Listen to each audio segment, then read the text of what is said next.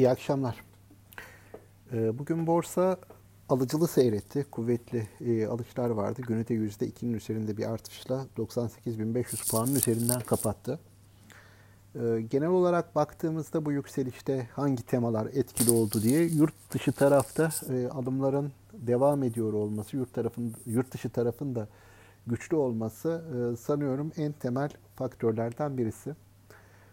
Genelde bu Covid-19 salgınına ilişkin değerlendirmelerde salgının kontrol altına alınmış olduğunun fiyatlandığını, bu ihtimalin fiyatlanmış olabileceğini söylüyoruz. Bugün de e, yurt dışı piyasaların seyri açısından bu beklentimizi teyit eden şekilde e, hareket ediyor piyasalar. Bugün ayrıca IMF'nin açıkladığı 2020 ve 2021 rakamları var büyümelere ilişkin. Bu rakamlara baktığımız zaman aslında IMF'nin e, bayağı kötümser tahminler verdiği görülüyor. Hem Türkiye için hem küresel ekonomi için e, hem de Avrupa ekonomileri için. Türkiye için 2020 yılında eksi yüzde beş bir büyüme yani yüzde beşlik bir daralma öngörülerken Euro bölgesi için yüzde yedi buçuğa yakın bir daralma. ABD için yine yüzde altıya yakın bir daralma öngörmüşler. E, genelde IMF'nin Türkiye için yapmış olduğu tahmin biraz kötümser bulundu. Hem Türkiye'de hem de küresel piyasalarda gerçi IMF'nin vermiş olduğu tahminler e, çok hisse senedi fiyatlarını etkilemedi.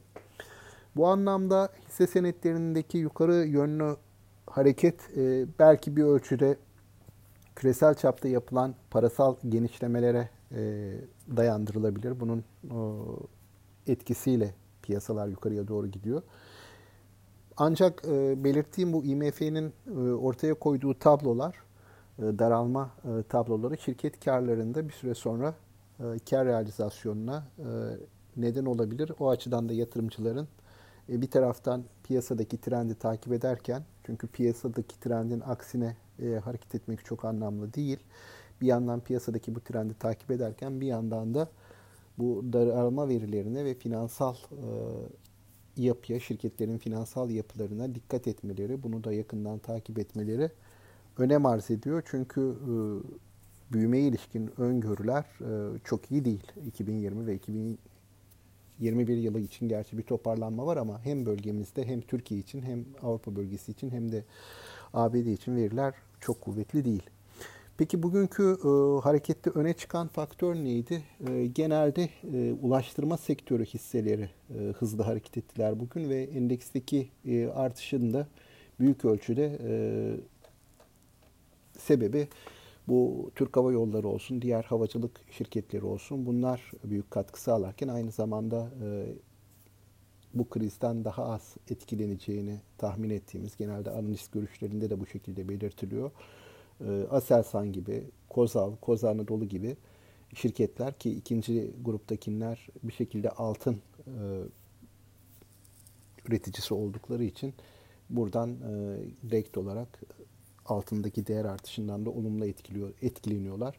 E, bunun katkısı var. Yine aynı şekilde e, perakende ile uğraşan e, gıda perakendeciliği şirketleri de özellikle bugünkü yükselişin içerisinde önemli bir pay tuttular bugünkü yükselişe rağmen e, dolar bazlı e, toparlanmaya baktığımız zaman e, bizim e, biz yüzün yaklaşık olarak dip seviyesinden 23 Mart'ta gördüğümüz dip seviyesinden %17 kadar bir değer kazandığını e, görüyoruz.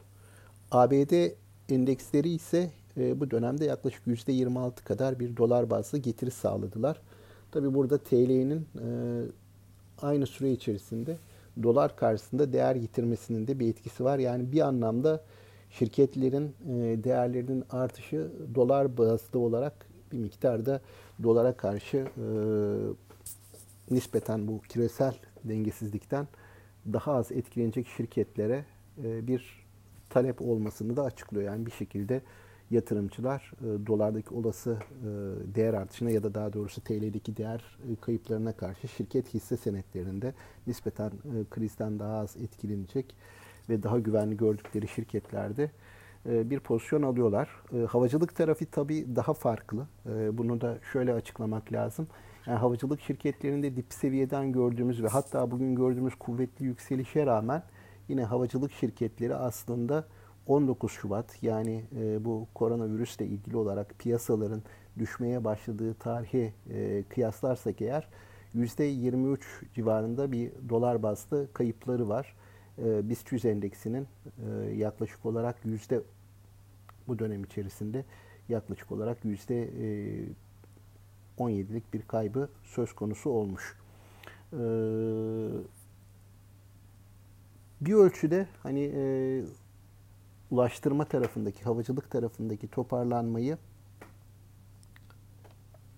son dönemdeki toparlanmayı bu sert düşüşün toparlanması olarak görmek e, doğru olacak. Peki bu dönemde yani 19 e, Şubat fiyatlarıyla kıyasladığında geride kalan sektör hangisi? Bu anlamda da bankalar ön plana çıkıyor. Bankalardaki o tarihten bu yana değer kaybı yaklaşık olarak %25 olarak e, gerçekleşmiş ve %25'lik dolar bazlı kayıpla, değer kaybıyla BIST 100'ü aşağıya çeken sektörlerden birisi. Önümüzdeki günlerde hani bu tablo değişir mi? Bankalar bir miktar aradaki farkı kapatabilirler mi? Bu büyük ölçüde kur üzerindeki e, dengenin sağlanmasına bağlı olabilir diye düşünüyorum. E, burada özellikle Türkiye'nin swap kanallarını çalıştırarak e, TL'nin bir miktar değerine katkı sağlayabileceği şeklinde beklenti oluştuğunda, piyasada bu beklenti kuvvetlendiğinde bankalara yatırımcı talebi geliyor. Aksi durumdaysa hani TL değer kaybettiği dönemlerde ise bankalar bundan en fazla olumsuz anda etkilenen şirketler arasında yer alıyorlar. Ee, burada hani genelde önümüzdeki iki ay için e, bu tarz bir e, kanalın açılabileceğine dair böyle bir ihtiyacın olup bu tür bir kanalın açılabileceğine dair beklentiler var.